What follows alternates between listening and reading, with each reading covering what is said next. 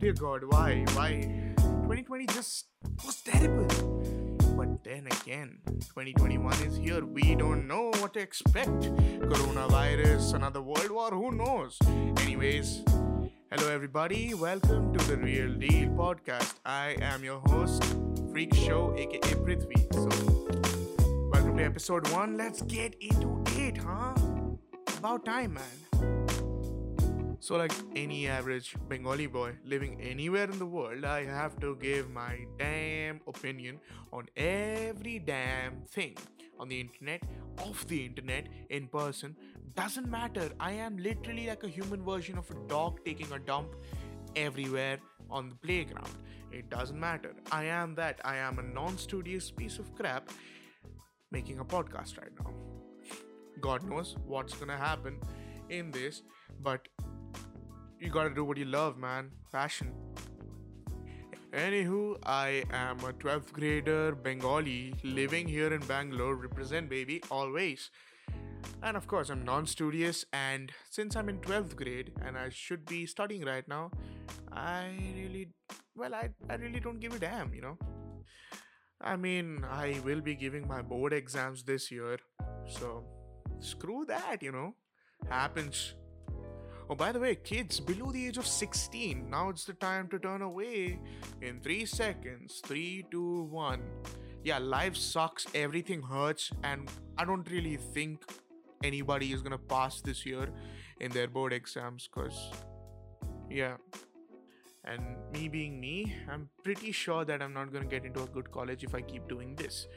Uh, and by this, I mean making random stuff like podcasts for I don't even know who's gonna listen to this. Probably for myself. but yep, that is me. Anyways, uh, this particular episode is kinda like an intro to whatever is to come. Who knows? This might actually be a career option for for me, or I mean, right now it's for a millions, but yeah. Well, of course, this entire thing would be divided into particularly saying four or five segments. Now, not this specific episode, but this entire series of podcasts, of course. One of them being, uh, of course, I'm a middle class boy, so I gotta discuss about that. So, middle class life in India. Number two, current affairs. Number three, horror podcasts, because why not? Number four, historical events. The funny ones, the retarded ones, the, the actual interesting ones, the gruesome, the disturbing ones, all of that stuff. Then the comedy stuff, of course. I'm not a really good comedian, but I know a couple of people who can do that, so they're welcome any day, baby. Then, of course, we will have the generic SCP readings like every other person does. I know Matthew Santoro, yeah, big fan, man, big fan. So, that stuff, and of course, shit that happens on the internet. Why not? Or, you know, those DIHI Reddit pages, all that stuff, cursed comments, all kinds of content, and of course, musical channel. For those who do not know who I am, I play the guitar, I play the drums, uh, I play video games as well. I mean, they're not related, but whatever. And I am an occasional bathroom singer. Anywho, so uh, I have officially wasted four minutes of your time. Um, since this is a trailer, it is what it is. Um, I really don't like studying and all that crap, generic stuff, you know.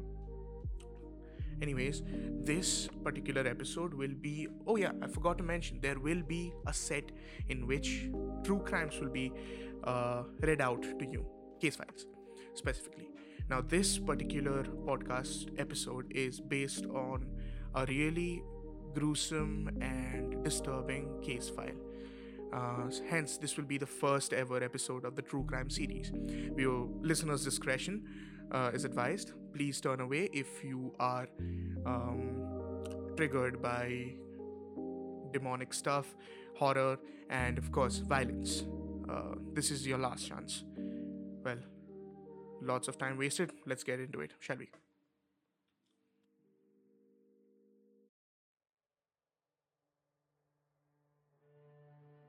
Episode 1 of the True Crime series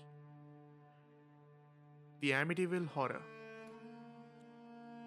It all started with Ronald Joseph DeFeo Jr., who murdered his own family in the year 1974. He was tried and convicted for the murder of his parents, his two brothers, and two sisters in Amityville, Long Island, New York.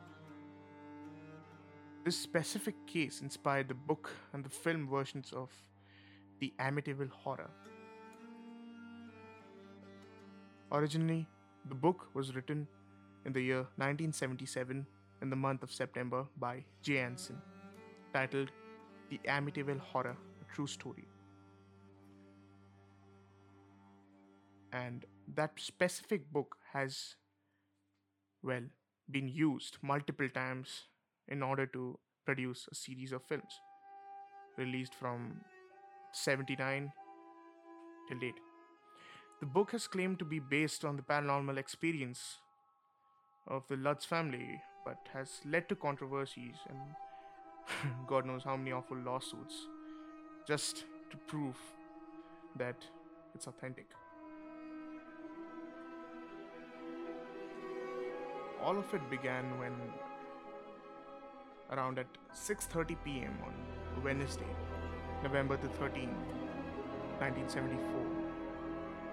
A 23-year-old DeFeo entered Henry's bar in Amityville, Long Island, New York, and declared, You've got to help me. I, I think my, my parents are shot. DeFeo and a small group of people went to the 112 Ocean Avenue, which was located near the bar, and found that DeFeo's parents were indeed dead inside the house. One of the group, DeFeo's friend, Joe Yeswit, made an emergency call to the Suffolk County Police Department, who searched the entire house and found that the six members of the same family were dead on their bed. The victims were as follows Ronald Jr.'s parents, Ronald DeFeo Sr., and Louise DeFeo. His four siblings Dawn, who was 18, Allison, who was 13, Mark, who was 12, and John Matthew, who was just 9. All of the four, all of the victims were shot with a .35 caliber lever action Marlin 336C rifle. And at around 3 o'clock in the morning of the same day, the DeFeo parents had both been shot twice, whereas the children had all been killed with a single shot each.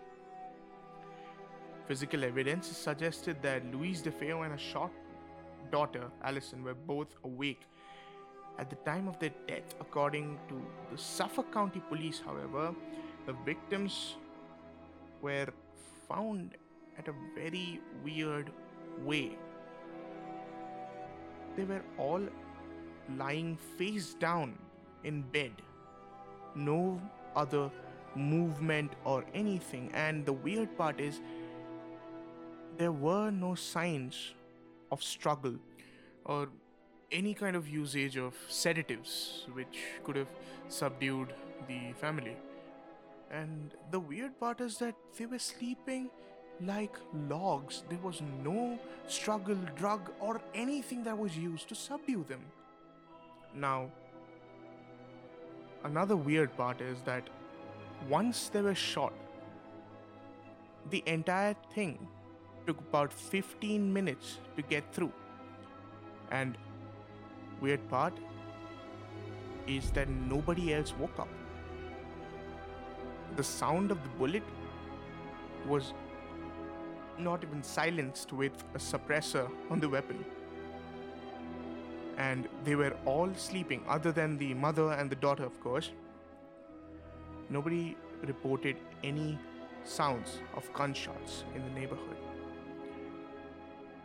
Although they did hear the dog, the family dog, bark violently throughout the entire 15 minutes, perhaps. Later on, DeFeo Jr. claimed that it was actually carried out by a mob hitman Luis Falini, uh, the mafia hitman, was later on trialed, and upon investigation, it was revealed that the murders had occurred in the morning.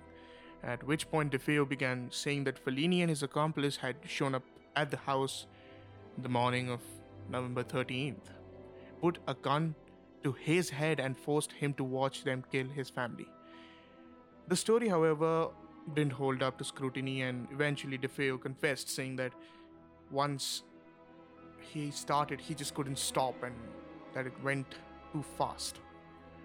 During his trial uh, in November of 75, DeFeo claimed that the voices in his head told him to commit the murders.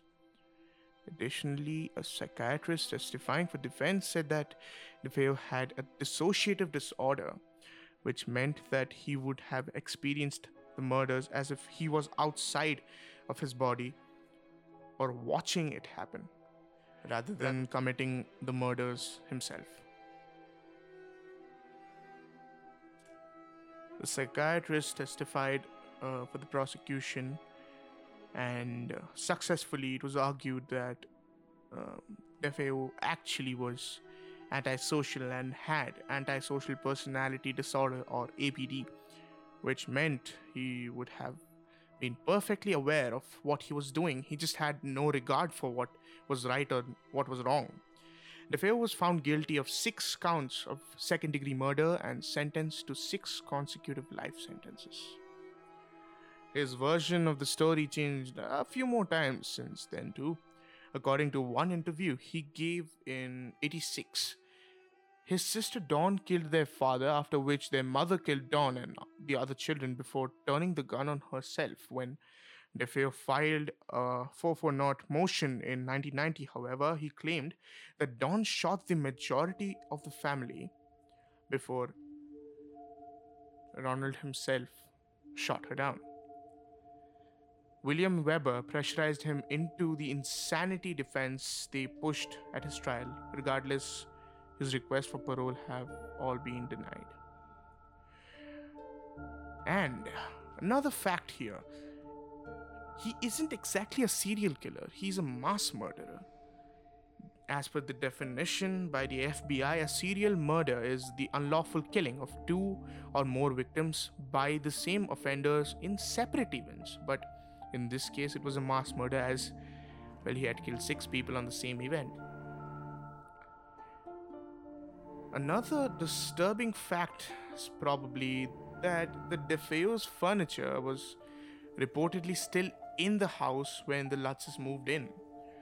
According to the first chapter of the Anson book, the furniture had been in the house when Ronald DeFeo Jr. committed the murders, reportedly came with the house when the Lutzes bought it for $400 in addition to the $80,000 attractive offer that was made to them. And I mean, it was a comparatively small price to pay for the entire thing, though. So the Lutzes sprang for it, and according to some sources, it was the articles were still at the same exact spots it had been left on the night of the murders, even after the Lutzes left. People who are interested in case like in this particular case, like to talk about the furniture a lot, head to the place and check out some of the conversations and all that stuff. And yeah.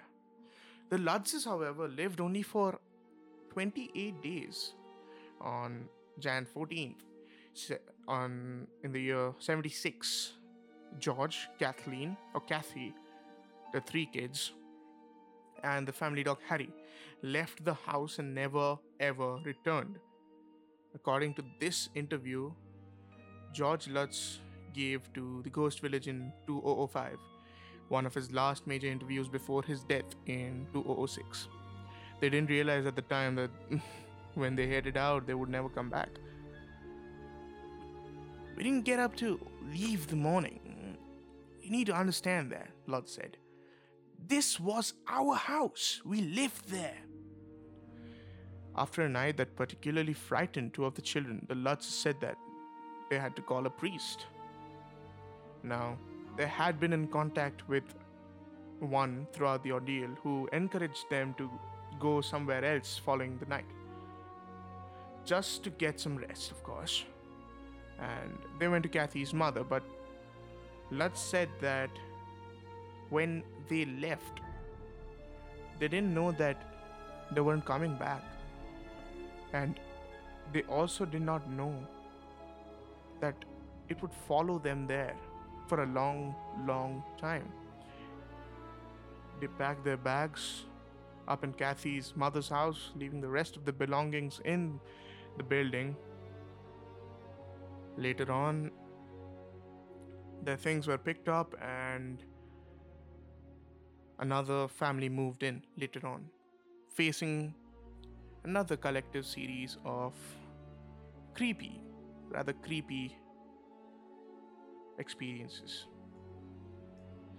Coming back to what the family had faced throughout the entire stay is uh, rather weird. Now, the 112 Ocean Avenue, basically where the Lutzes lived and the DeFeos were murdered by their oldest son, was uh, a rather large Dutch colonial house situated in the suburban neighborhood in Amityville on the south shore of Long Island.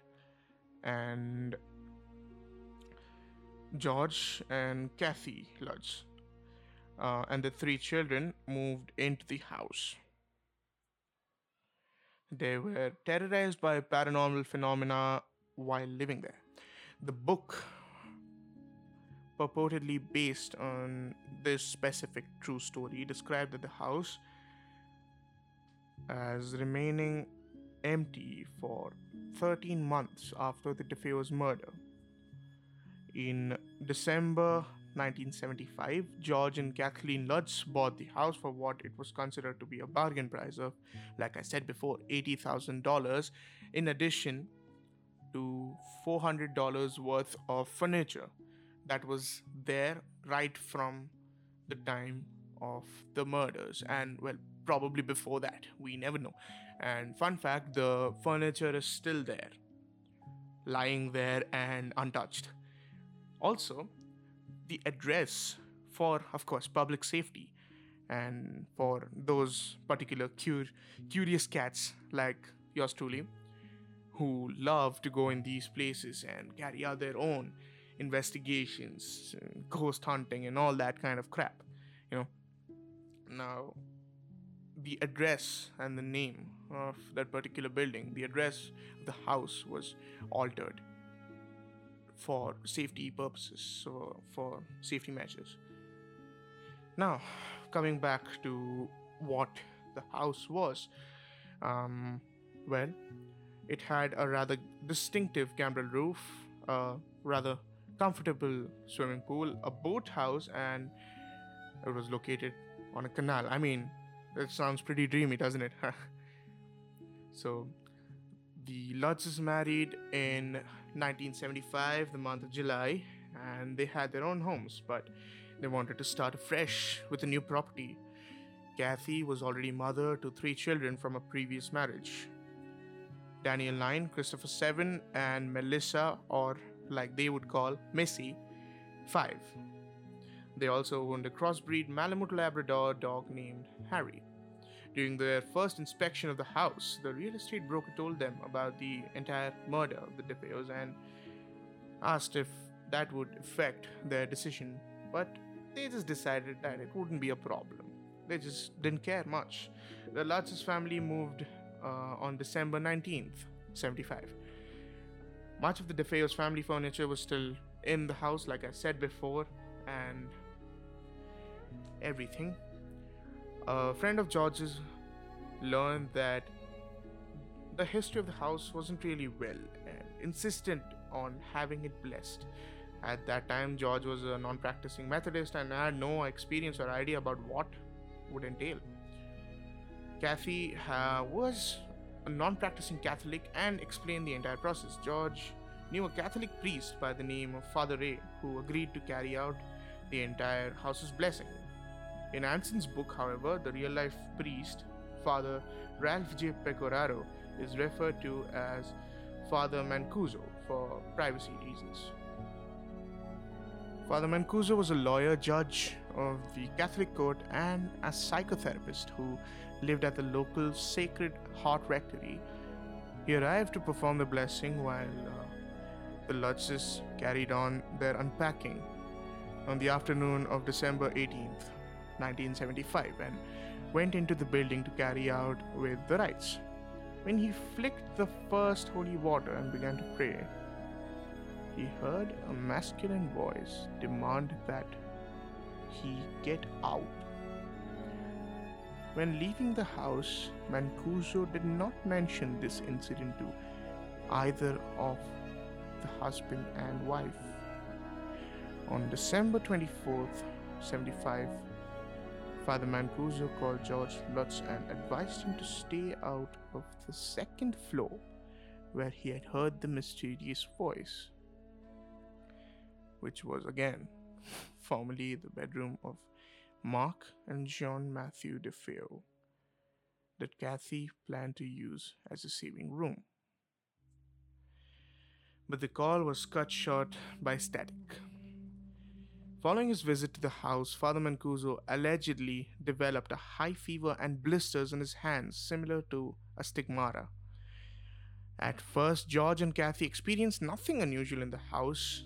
Talking about their experiences subsequently, they reported that it was as if they were each living in a different house. By mid January of 76, another attempt at the house blessing was done by George and Kathy. They experienced what would probably turn out to be their final night in the house.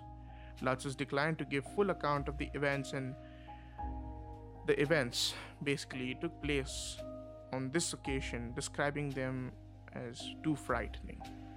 After getting in touch with Mancuso, the Lutzes decided to take some of their belongings and stay at Kathy's mother's uh, near Deer Park, New York, until they had sorted out the problem with the house, of course. They claimed that the phenomena followed them here, with the final scene of the Anson's book describing the greenish black slime coming up the staircase towards them.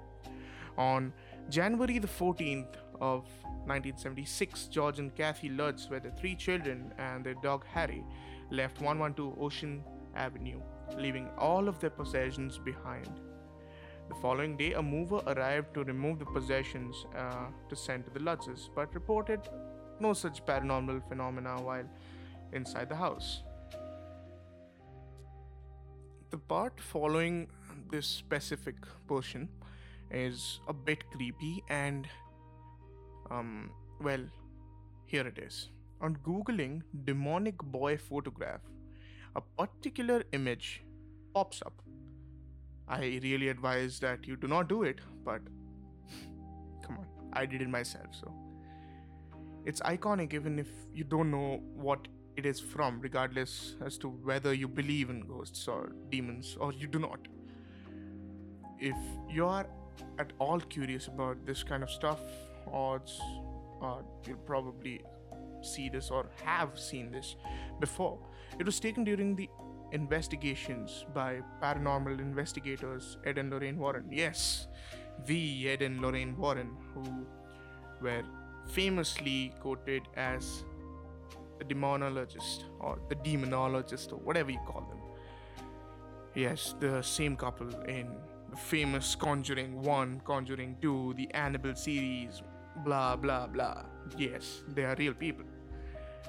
And this was done several weeks after the Lutz left the house. It seemed to show a small boy with glowing eyes in the doorway to the left of the frame, even though there were no children in the house at that point of time. Now, it is worth noting that ghost photos are easily faked indeed, but spirit photography has been within the purview of con artists since its beginning in the early 1860s, when it was discovered that ghostly effect could be achieved with a simple in camera technique called double exposure. You don't need exactly any kind of Photoshop skills to convince people by making a really authentic type of fake ghost photo. But for folks who believe that it is an authentic ghost picture or photograph, it shows it's thought to show that the spirit of John Matthew DeFeo, who was nine at the time of his death, other less paranormal explanations, including it being an accidental capture of the image of a member of the investigation team, or just someone, I don't know, speedy enough to play a really good trick. On that note, um, I mean, if you think about it, this entire thing could have just been fabricated. On that note, uh, yeah, of course, Ronald DeFeo Jr.'s lawyer, William Weber, has said that he met the Lutzes who were interested in developing the demonism aspect of the case, reported the New York Times in 92. Indeed, in 79, Weber had written in People's Magazine that he and the Lutzes created his horror story over many bottles of wine. he had also gone on a television program called A Current Affair in 1988 and claimed that he and the Lutzes took real life incidents and transposed them to create a spooky tale sure to make a splash. For example, turning a cat that lived in the neighborhood who had a habit of hanging out of the windows of the Lutzes into face of green-eyed pig that menaced the family through the window. In other words, Weber said it was just a hoax. The Lutzes repeatedly denied that the story was a hoax. Additionally, Daniel Lutz, who was nine when his mother and stepfather moved their entire family to the house, maintained in the 2013 documentary that what the Lutzes said they experienced while living there absolutely happened, possibly because George dabbled in the occult. Christopher Quaratino, Daniel's brother, said to the Seattle Times in 2005 that when the remake of the original film was released, the haunting wasn't a hoax but had been greatly exaggerated by George. Now, this entire thing is rather strange, you might guess. I mean, yes, of course, it is a rather strange set of cases. Strange murder, of course. Person saying that voices in his head instructed him to kill his entire family, his brothers, his sisters, his his parents. And of course, yeah, something worth noting the dog was killed as well. The Amityville horror is perhaps the most disturbing part in human history regarding horror. I mean, yes, there are cases like the Salem witchcraft thing, but then again, it's not exactly horror, as this thing is a rather brutal thing to be done by anybody to their own family. Now, the DeFeo family, well, it was, of course, a sad incident. But what happened, happened. The role of Father Pecoraro in uh, the story has been given considerable attention during the course of the lawsuit surrounding the case in the late 70s. Father Pecoraro stated in an affidavit that his only contact with the Lutzes concerning the entire thing had been by telephone. Other accounts say that Father Pecoraro did visit the house but experienced nothing unusual there. The claims of physical damage to the locks, doors, windows were completely rejected by Jim and Barbara Cromarty, who were later on the residents of the same house. And they purchased the house for a much cheaper price of merely $55,000 in March of 1977. Mrs. Cromarty argued that they appeared to be the original items and had not been repaired. The Cromarties also revealed that the Red Room was a small closet in the basement that would have been known to the, to the previous owners of that same house, that being the Lutzes, because it was not concealed in any way. The claim was made in chapter 11 of the book that the house was built on a site where the local Shinnecock Indians had once abandoned the mentally ill and the dying was rejected by the local Native American leaders. Claim of the cloven hoof prints in the snow of January the 1st, 1976 was also rejected by researchers. Now again, here is a real creepy thing. The said hoof prints were particularly to be ram hoof prints. Now, the Lutzes and Father Pecoraro, or the Father, Father Mancuso, believed that these hoof prints were basically that of a demon. Now, we do not know how much of it is authentic detail because I don't know, scientific reasons, I guess. And the police officers there are depicted visiting the house in the book of the 79 film. But records show that the Lutzes did not call the police in any ways during the entire time period that they lived in now 112 Ocean Avenue. There was no bar in Amityville called the Witch's Brew at that time, which again was mentioned in the book. Critiques, including Stephen Kaplan, have pointed out that the changes were made to the book as it was reprinted in different editions in the original hardcover edition. Pecoraro's car is an old tan Ford, and he experienced an incident in which the hood flies up the windshield while he was driving it. In later editions, the car is described as a Chevrolet Vega before reverting to a Ford. Now, this is pretty weird. Why would somebody change it if it was based on real life? I mean, yes, for personal reasons, but why is why why tiny things like these? It doesn't really matter, does it? In 77, George and Kathy Lutz filed a lawsuit against William Weber, the defense lawyer of Ronald DeFeo Jr., at his trial. Paul Hoffman, a writer working on an old account of the same haunting, Bernard Burton and Frederick Marsh, both allegedly clairvoyant, who had examined the house along with the Good Housekeeping magazine, the New York Sunday News, and the Hearst Corporation. Lutz's allegedly misappropriation of names for trade purposes, invasion of privacy, and mental distress, all that stuff. Now, a large number of films have been made based on the same series, same series of books or whatever you call them. There's the Amityville Horror, the original one, and the latest one, the Amityville Harvest. Now, these all are probably set up in a series. And honestly speaking, it's not really worth mention. Kathleen Theresa Lutz died of an emphysema, and George Lee Lutz died of a rather painful heart disease. And even though they were divorced in uh, late 80s, they remained in pretty good terms if you think about it.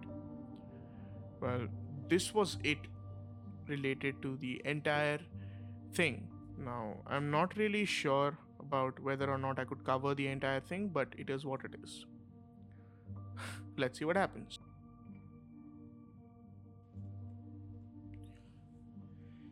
Alright, folks, you just finished the um, brief case study of the entire Amityville case.